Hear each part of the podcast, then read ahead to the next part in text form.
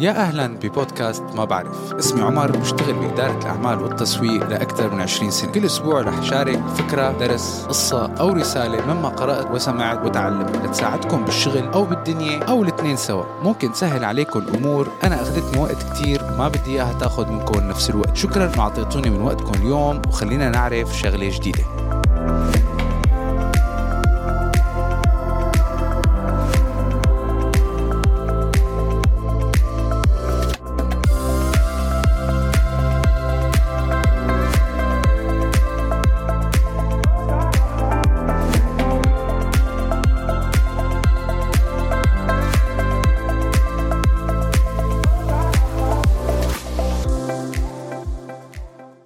أحيانا المشاكل اللي بنواجهها بنطلع عليها كعقبة ممكن توقفنا أو حتى تبعدنا عن كتير خطط وأحلام ومشاريع.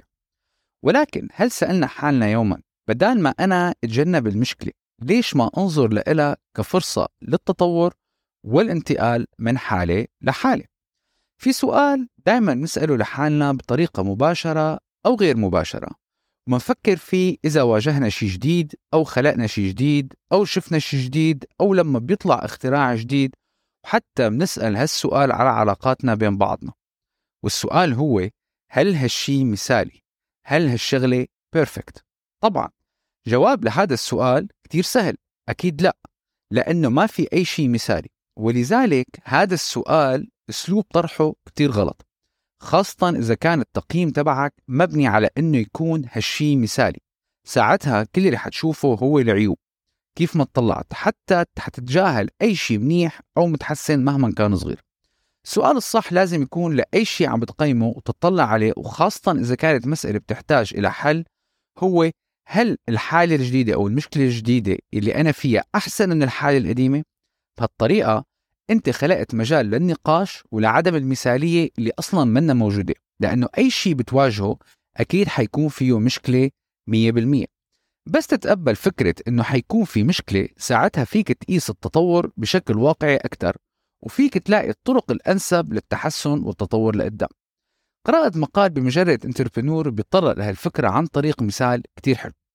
كتير شركات بلشت من فترة لا بأس فيها بتطبق نظام العمل بأربعة أيام بدال خمسة.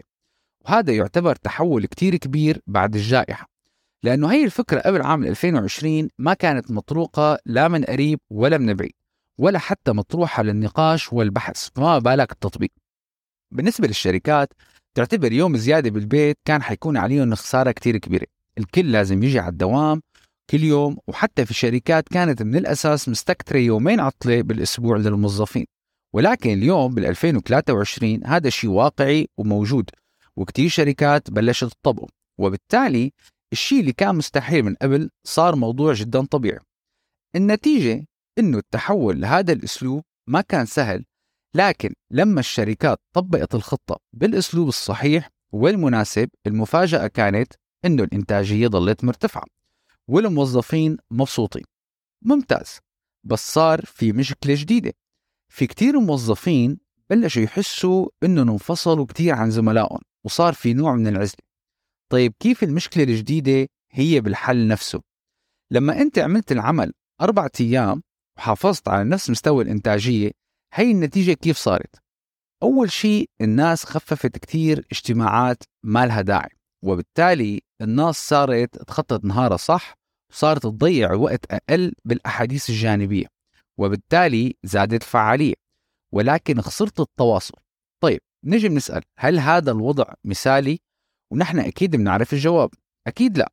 هلأ الموظفين أكيد مبسوطين إنهم عم يقضوا ثلاث أيام مع أهلهم وبالبيت بس كمان صاروا يشعروا بالوحدة وبعاد عن جو العمل وزملاء العمل وهي روح التواصل اللي كانت موجودة كل يوم بالمكتب. وهذا ممكن يأثر على ثقافة الشركة والروابط والعلاقات بين الموظفين. وأكيد إذا ثقافة الشركة بلشت تتغير في مشاكل تانية ممكن تطلع. ممكن نصل لنتيجة إنه هذا موضوع الشغل الأربع أيام كله غلط من الأساس. لذلك لازم تغير السؤال مثل ما حكينا بالبداية. هل المشكلة الجديدة أحسن من المشكلة القديمة؟ إذا سألت السؤال بهالطريقة الجواب رح يتغير لأن الجواب حيكون كالتالي.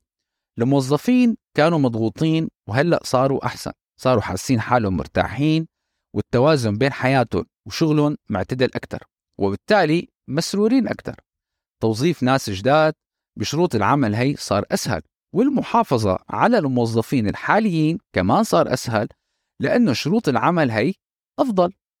نرجع لموضوع الانفصال والعزلة للموظفين. بهالمشكلة هي المشكلة موجودة ولكن هي المشكلة الجديدة أكيد أسهل من المشكلة اللي كانت قبل. بس توصل لهالنتيجة هلأ أنت عرفت شو هي مهمتك الجديدة. مهمتك الجديدة صارت واضحة. هي صارت إنك تحل هي المشكلة الجديدة الأحسن لحتى توصل لمشكلة جديدة. وبالتالي أنت عم تنتقل من مشكلة لمشكلة مع التقدم. مالك عم تتراجع لورا.